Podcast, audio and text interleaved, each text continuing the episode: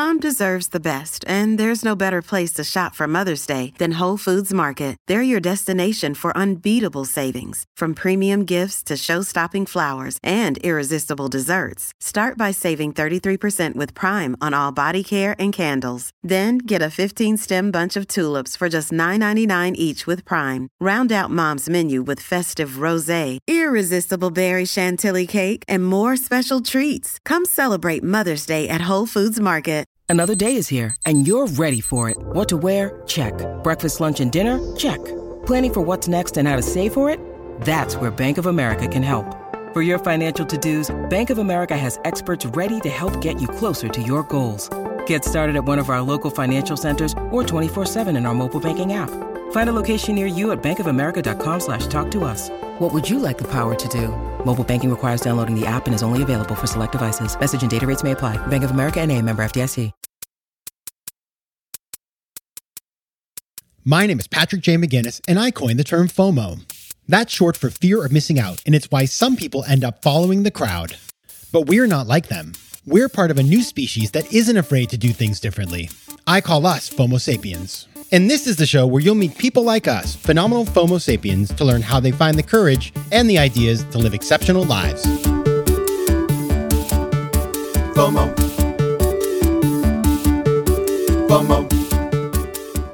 Hey, everybody, welcome to another episode of FOMO Sapiens, the show for people who don't just follow the crowd, but instead take their own path to success in business and in life. I'm your host, Patrick J. McGinnis, venture capitalist by day, author and podcaster by night, and as always, FOMO Sapiens 24 7.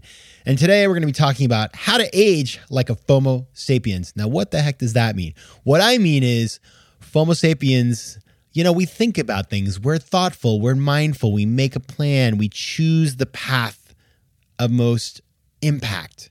And so as you get older, guess what? You can't escape aging. I remember I have these, you know, it's like funny when somebody picks on somebody because they're, they're like, oh, we were so much older. I'm like, wait 10 years. You're going to be older than that person. So, you know, we all do it. Nobody likes to talk about it, but there's this whole kind of world now of longevity. I mean, the amount of people I know who are starting companies in the longevity space, they're cool. By the way, if they actually do something, I'm down. If they don't, if it's just smoke and mirrors, not so good. But it is a huge space. And the reality is that, yeah, you can take a pill, you can get a treatment, you can do all this stuff, but there are so many behaviors that you need to think about because a lot of this also is about the mental aspect. You can't just take a bunch of pills to fix the mental aspect of this. You need to change mindset. And to talk about that is a very special guest, a returnee to FOMO Sapiens, the great Steven Kotler. Now, Steven, he is a New York Times best-selling author, an award-winning journalist, and the executive director of the Flow Research Collective. He's also one of the world's leading experts on human performance. He is the author of 11 bestsellers. Yikes, including The Art of the Impossible, which we talked about on this very show when it came out. Other books include The Future is Faster, Than You Think, Stealing Fire, The Rise of Superman, and many, many others. He's been published into more than 50 languages. His writing and his ideas have appeared in every magazine or newspaper you could ever imagine. Seriously, the list that I have in front of me is extensive. Just pick one of your favorites and throw it in there because he's in all of them. And Steven, along with his wife, who's the author Joy Nicholson, is the co founder of the Buddy Sue Hospice Home for Old Dogs, which is a canine elder care facility. That's amazing. Now, Steven's new book is called Gnar Country. And when I saw that name, I got the book and I thought, what the heck does that mean? But I know Nar is a skiing thing, right? But still, I didn't know what it was. And then I read the book, and it's all about his experience of learning how to park ski, which is like freestyle skiing, in his 50s. And, you know, it's not the kind of thing you usually pick up in your 50s, but he does it and he uses that as a lens to explain how aging can be very different than the ways we think about it. You can be more powerful, that there's all these things you can unlock as you get older, but you can't just kind of wait for them to happen. You got to be you got to be making the conditions for them to emerge, right? And so that's what he talks about through the lens of this this this expedition, I guess, to learn park skiing, which I will never do, but I'll find some other way to get the same thing. So that's what we're going to talk about. And what you're going to learn is number one, why the way we think about aging is incorrect. It doesn't have to be that way. It's not about steady decline or managing decline. No, sorry, Bob. It can be so much more. See how I just, I just, now I sound old when I say sorry, Bob, but it's true. Number two, how Steven used himself as a laboratory to figure all this out and what he learned. And finally, like, what are the practical tips? So, like, you know, it's really nice to talk about this stuff, but I wanted to give you some things you can use straight away in your own life. And so you will get the tips, the tricks, the things you can use in your own life to start putting these things into practice. All right, my small ass this week, you know, talking about getting older. What's one way to not get older? Be on TikTok, which I am now. I think you might have heard a rumor. So if you go check out Patrick J. McGinnis on Instagram or TikTok, you will see wonderfully clipped clips of our videos of the show. I've been recording videos, you've not seen them. I didn't know what the heck to do with them. And then one day it came to me, put them on the socials. And so there they are. And my partner in doing this is a wonderful company called Pod Machine. You're going to meet the founder later this season, but Pod Machine is a company that does this. They can do it for you. In fact, they help podcasters to do all kinds of stuff edit your shows, do your videos, splice them, put them on socials, all that kind of stuff, and at very affordable prices. Go check out their website. It's Podmachine. If you go to podmachine.com slash FOMO, we have a special offer for you. Go check it out. All right, and now onto the interview. As you know, I start every interview with the same question, and the question is this What's a formative decision you've had to make to get to where you are today?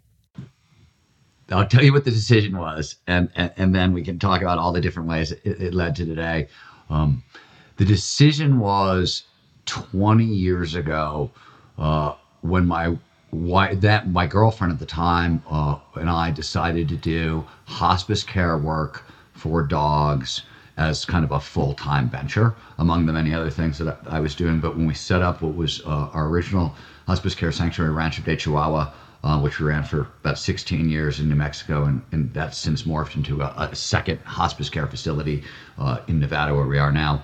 Um, that was the decision, and it changed a lot of stuff. But most relevant to, I think, what we're going to talk about today, my um, recent work has been around peak performance aging, and it was it was doing hospice care work for dogs we developed a healing methodology sort of on our own using what I knew about flow science and evolutionary psychology, what my wife knew about nutrition, and some vet advice, and that sort of thing. But our healing methodology, we would get dogs. Our specialty when we did this, this is a long answer, and I apologize. Our specialty was like the worst of the worst. We, if you're a ch- small chihuahua with three legs, one eye, cancer, heart disease, and flatulence. Like you were our dog. That's what we specialized in.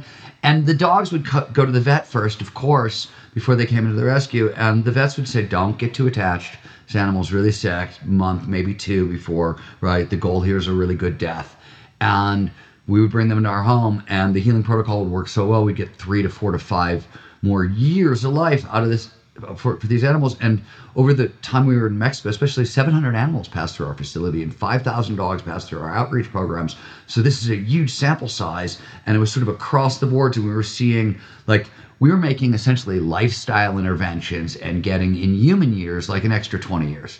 And that was sort of what there were a lot of places my current work started for me, but that was one of them. When I was looking at that, I was going, well, what's going on? Is this possible for humans? And it turns out not only is it possible, at the same time I was noticing this stuff in dogs, other people were noticing the same kinds of things in humans. So it was my timing was fortuitous with this work.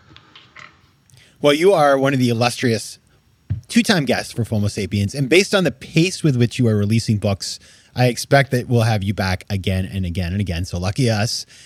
And today you're going to talk about your new book, and it is called, I have it right here in my hand, Gnar Country Growing Old, Staying Rad. And you embarked on this really fascinating project, and that you talk about in the book, which is teaching yourself how to park ski at the age of 53, which, for a bunch of different reasons, which are biological in nature, is considered nearly impossible for anyone over the age of 35.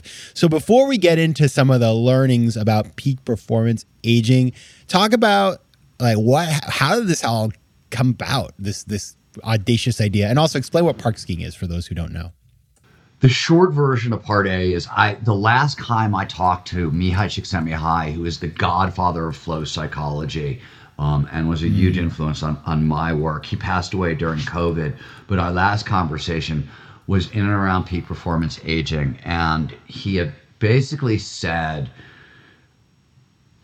however, you're getting the most flow in your life as you get into the second half of your life, the desire for flow never goes away, but have a backup plan, have lots of different access points for flow. He found himself in the latter his latter years where some of his access points really closed closed down. And so he was like, it was a very personal conversation, like one flow junkie to another. Hey, have a backup plan. And um my for a bunch of different reasons that we can sort of get to as we go along, I decided I well, my backup plan was going to involve teaching myself how to park ski, which, as you pointed out, is is considered biologically impossible for really anybody over the age of forty. But because of my work with dogs, I had started looking at a bunch of different related fields to like successful aging and, and, and things, but they were embodied cognition, flow science, things that were on the on the tangents.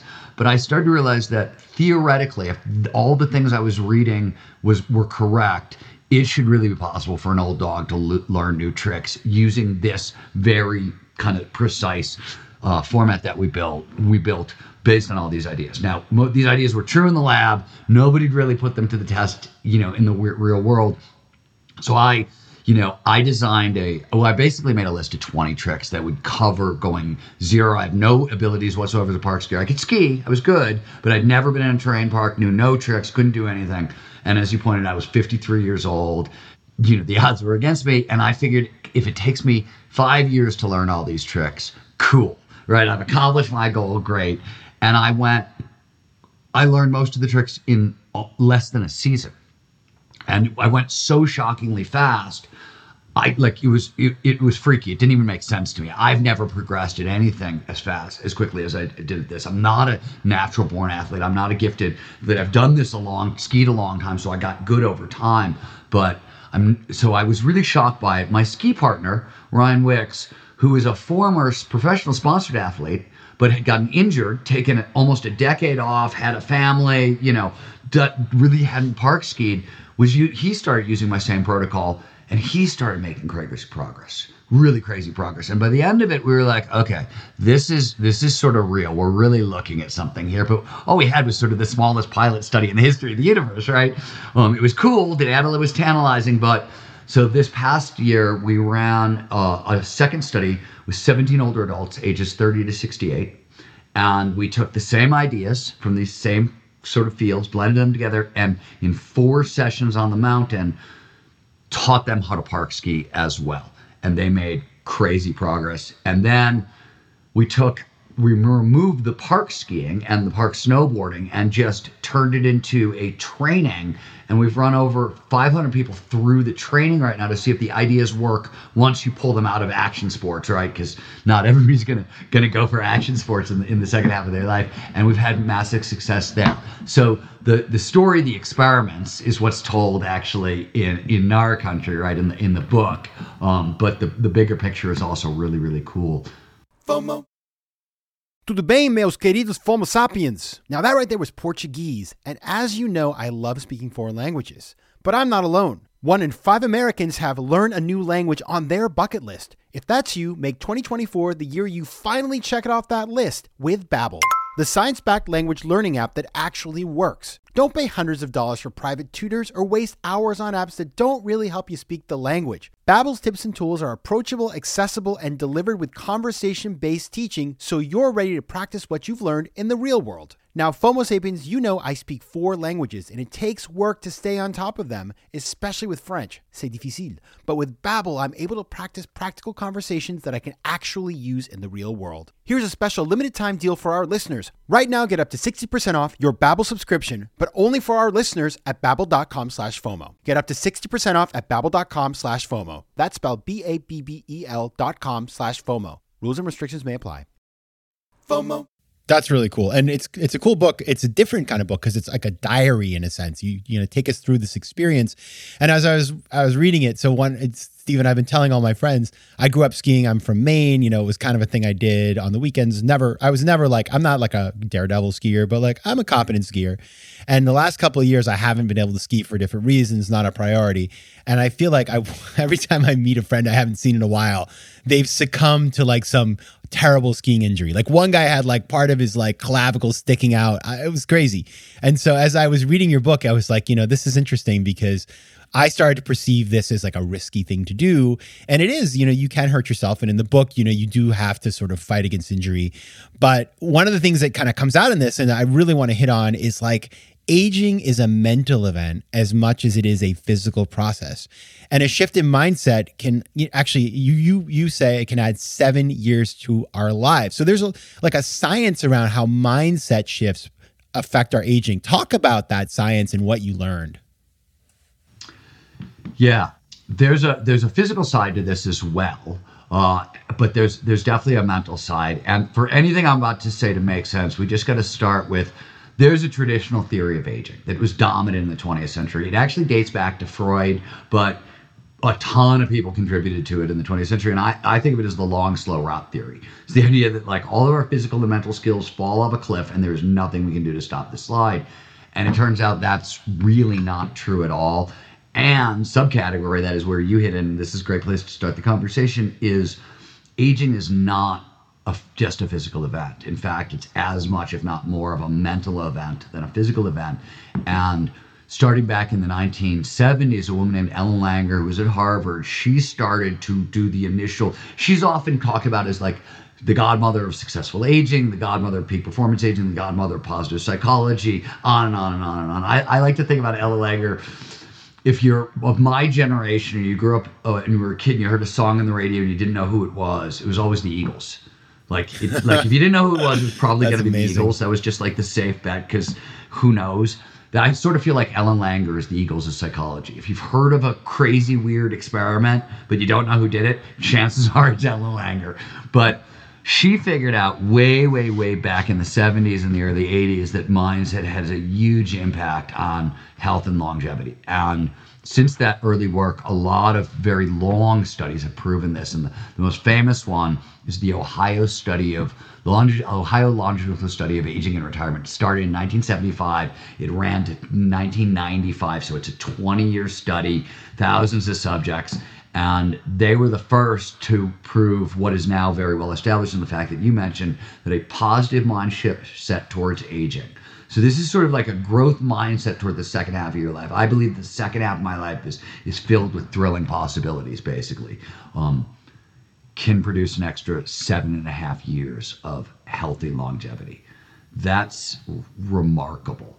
Um, that means like if you're thinking about do I quit smoking or do I change my mindset? Do I lose weight or do I change your mind? No, you shift your mindset, you'll get like way more years out of both. Um, so mindset is usually important, but I think there's a second half to this.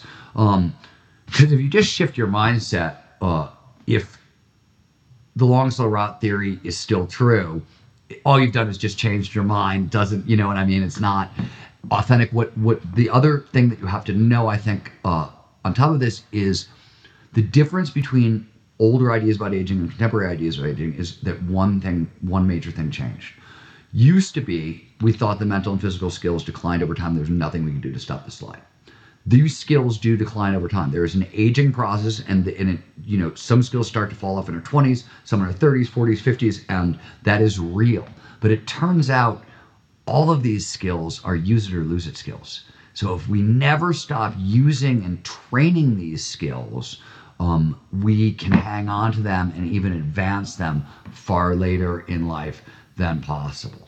Now, there's caveats there, like there's reasons why your friends were probably getting hurt going back to skiing in the 50s. And we can talk about what that is and, and how you how you work around that. But the truth of the matter is, and, and the, the cool thing about uh, what I just said is there's data showing you if you're in your 80s and you start making some of these interventions, they will actually they'll work really late in life, right? The data shows that peak performance aging, we could really thrive, sort of rock till we drop, but it starts young.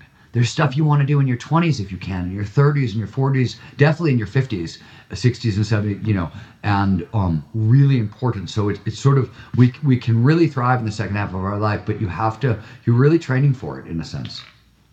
I'd love to get into that actually. I think you just teed up something that's really really relevant, which is you know we've had over the last couple years we've all been curbing in our behaviors a lot of ways. Our, freedom of movement and access in some ways has been has been affected. Like say you you're an athlete and you go to the gym, while the gym was closed for a long time, and you know these kinds of things. And I think there's also been a risk mitigation mindset that has been embraced by people. Like we spent so much of our time trying not to get COVID that in, in, a lot of ways like you're you're so focused on risk mitigation that you're not focused on expansive mindset positive psychology you know building new skills a lot of the things that would we would have had otherwise. So it's all really important now to to make make the effort to like regain the time we have lost. So when we think about some of those physical and mental sort of things that you need to do for peak performance aging that you started to talk about in your 20s 30s 40s 50s like what are some of those things that we need to embrace now okay let's uh, let's just start on the physical side and then we'll move to the mental side because the physical side's pretty uh, we, we, we can get there pretty quickly. What is defined as functional fitness is strength stamina agility balance and flexibility. Those are the five categories. And what the data shows is for peak performance aging you have to regularly train all five. And we we have very specific numbers on it. Like if you want peak performance aging, you need 150 to 300 minutes of moderate to vigorous aerobic activity a week. You need two a minimum of two strength sessions a week, a minimum of two balance training sessions a week. Um, probably some flexibility, some stretching on on, on either end of it, um, unless you've got got a different system in place for that. And then you have to focus on, on, on, certain things. I always say, like, if you can start, if you haven't trained for a while, you want to start working, you want to start with somebody who actually can watch you walk, figure out what's wrong with your body, and work around that. Because one of the problems, one of the reasons your friends probably got hurt is this as we age, we have two kinds of muscles. We have prime movers and stabilizers. Prime movers are the big ones, the quads, the glutes, and the stabilizers your hip flexors, your rotator cuffs. And what happens is, as we get injured, if we injure ourselves at all, as the body is healing, prime movers take over and the stabilizers do less work. And over time, that also happens naturally. The prime movers take over, and this is just like the body trying to save energy and be efficient. But what happens is when you suddenly add in new movement patterns that you haven't done in a little while, and you haven't properly trained up your stabilizers, they go out. Your prime movers can't compensate and you, you end up having injury problems and, and, and, things along those lines. So there's there's a lot of there's sort of specifics in there and there's, there's stuff to think about, but the physical stuff is and let me just give one example because uh, this is my favorite out of all of them because this was the one um, I heard so much about it growing up, which was VO2 max, which is your upper aerobic threshold, right? Top sprinting speed and that sort of stuff. And it like it starts falling off in your 20s and your 30s, and by your 50s it goes off a cliff, and there's nothing we can do. And this was for years and years and years. And you would you would have arguments with people where you'd be like, well, we've learned this about strength, or we've learned this about balance, and people would be like, well, what about VO2 max? And it was like the thing that people always pointed to. And it turns out uh, there's a ton of recent data where they were looking at the VO2 max of healthy octogenarian triathletes um, and they found that their VO2 max was that of a healthy 35 year old male. So they also found that those folks were training VO2 max by like regular burst of high of high high intensity training from their 50s on. So that's what I mean. Some of this stuff starts young, but you can like you know, a 85 year old man with a VO2 max of somebody 50 years younger than him is shocking, but there's a lot of data to show that's possible. So that's the really cool stuff. Now let's talk about the psychological side. This is more on the mindset side. Um, and here the data is really, it's cool and it's, it's counterintuitive is, is also what I actually like. What I found really surprising is, so let me start with the really good news and then let's talk about what's tricky about the really good news. The really good news is the old idea was hey, our brains decline, we're going to get forgetful, memory loss is inevitable, cognitive decline is inevitable. In fact, loneliness and depression are built into the second half of our lives. All these were standard thinking. And none of them are true, but there's a big caveat here. But first, let's start with the good news. This is the original research was done by Gene Cohen, often called the godfather of peak performance aging, with Ellen Langer. He's the sort of her counterpart. And uh, he was a originally trained as a geriatric psychiatrist and sort of the founded the first the National Institute uh, for Aging. Um, and that was all his sort of creation. He ran two of the longest and largest studies on, on aging anybody's ever run, and he discovered that rather than the fact that cognitive skills fall off a cliff, in fact, something radically startling happens.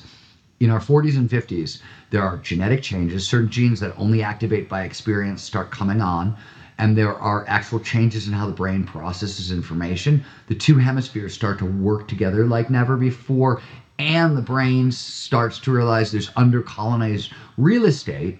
Um, so that that have been right that has been untouched over like 40 or 50 years, and th- so the brain starts colonizing it to use it for, for skills that you need. So turns out in our 50s because of these changes we gain access to whole new levels of intelligence and really cool level like abstract reasoning new levels of problem solving stuff that we had never had access to before whole new levels of creativity open up and this is not just normal for creativity it's divergent thinking outside the box the hardest aspect of creativity to train and what's like most important in a business in business today like you know we want outside the box thinking because the rate of change is so fast and we have to keep pace and this is exactly what comes online in our 50s FOMO.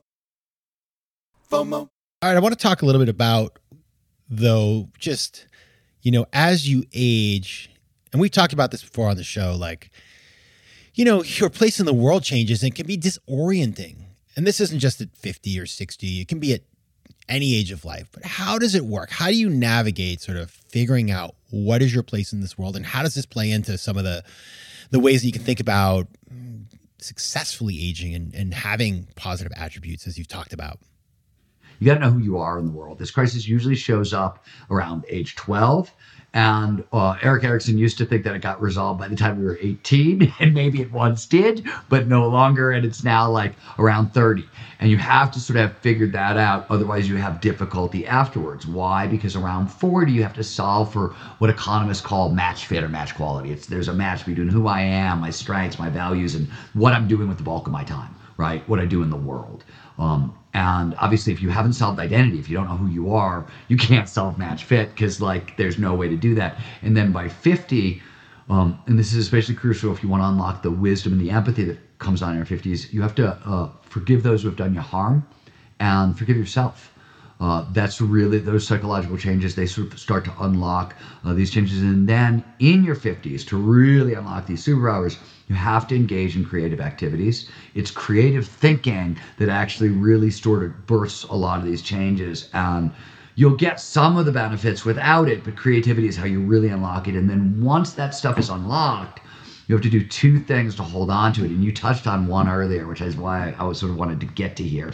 Um, one you have to preserve physical functionality, right? All these superpowers don't, if you're not training up the five categories of functional fitness we talked about, doesn't matter, right? Like you're going to run into those problems. And finally, the last thing you have to do to really hold on to these superpowers is you have to train down risk aversion and train up your risk tolerance. And it a lot of it has to do with how the brain, when you're risk phobic, right? Um, there's a lot of fear in the system, a lot of norepinephrine, a lot of cortisol, and those things block creativity, empathy, wisdom, and certain aspects of intelligence. So all the superpowers that you gain access to, if you can't, and we know risk aversion goes up with age. Not all the categories, actually, social risk. By the time we get to our 50s, we no longer give a fuck what Amy thinks, and we're happy to like walk up, hi, I'm Steven. You know what I mean? Like that's gone. And uh, financial uh, risk is, is both ways. If you work with money, if you work in the markets, that sort of thing, and you invest regularly, uh, finan- your financial risk will actually stay, you know, healthy.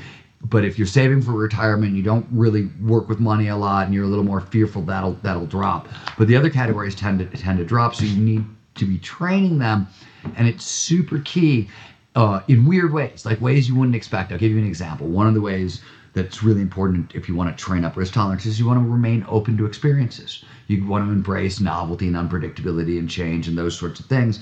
And they looked fairly recently at all the big five personality traits, openness to experience is one of them, and their correlation to peak performance, aging, and mortality, and things like that. And they found while all the categories sort of impact quality second half of your life, only openness to experience correlates to mortality, meaning you can watch in, in psychological profiling, you'll see, but a year before people die, there's a sharp decline in their openness to experience. So openness to experience literally correlates to mortality within a year um, if there's a sharp drop. So um, I don't think anybody quite knows why that is yet, um, but it's been found a number of times. So the findings holding up. I don't think anybody understands why that is happening. But if you want to talk about the importance of sort of training up risk for longevity, there, there you have it. Yeah, nobody ever did anything truly great by just being afraid, and that's the thing that I see that, you know, you see when you talk to older people and they are um, they're fearful, you think, well, I'm never going to be like that, right? But the reality is that as you mentioned, like there is it's not it's not inevitable that you will be, but you have to work at it to not be. Let me yeah, let me tell you a funny mindset story. So this is one of the things that started to happen to me prior to working on the book, but it like it was some of this stuff. A lot of things came together into the book, right? Like be, and one of them was I was living in New Mexico and I was a skier and I was skiing at a number of different places. I would ski at the Santa Fe ski area most of the time. Sometimes I would ski in Taos, and sometimes I would come to my old home in, in, in, in Olympic Valley and ski at, at Palisades Tahoe. What used to be Squaw Valley was now Palisades Tahoe. Um, and it was really weird. I'd go to the Santa Fe ski area. I'd ski with the same groups of people, or the same age groups of people, right, ev- everywhere. And what was funny about this, nobody can see how old you are in Sheridan the Fred. You got a helmet on, you got goggles on, they can't see your age. And I'd be at the Santa Fe ski area, which services, like it's above Santa Fe, New Mexico. Santa Fe is sort of a retirement community, and the folks on that mountain have sort of a retirement mindset. And I would be on the chairlifts and I would say things like, Hey, have you checked out the cliff over there, the bumps over there, the chute over there? And guys, I would get geezer. They'd look at me and be like, I'm too old for that shit. And I'd be looking at somebody who was like 20 years younger than me you know, like saying that to me, like 35 year olds. And I'd be like, what is going on? This is so weird. Um, these guys are really young to be saying these things. And then I would go to Taos. Now, Taos is this sort of rowdy outdoor athlete community. People aren't action sport athletes, they're outdoor athletes. And to ski Taos properly, especially back in the day, they put since put in a couple chairlifts, you had to do a ton of hiking. So I'd go there, same age group of people, like, you know, 30s to 60s that I would be skiing with and but they're all they all think they're outdoor athletes. So I'd go to Taos and I'd be, I'd be with guys who were in their 60s or later 70s, and they would hike me into the ground. They would hike me to death, and their mindset was like outdoor athletes. But if you'd be like, "Hey, we're gonna go to the terrain park," they were like, "Oh no, I'm too old for that shit." And then I'd go to Squaw Valley, where everybody's an action sport athlete, and I'd be running around with posses of like pros or former pros, and invariably, like the person leaving the charge was my buddy Tom Day, who's in his late 60s.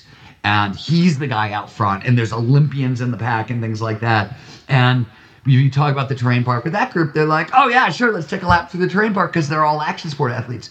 And I realized that the only difference between these groups, there's no real difference in like, ski ability or anything else like that. It's their mindset. One group thinks of themselves as retirees and they act like retirees. One group thinks of themselves as outdoor athletes and they act like outdoor athletes. And one group thinks of themselves as action sport athletes and you know they act like action sport athletes. And it's really it was a really strange dichotomy. It was one of the things I was looking at over and over and over again, like on a daily basis for years, sort of going, what is going on here? This is wild.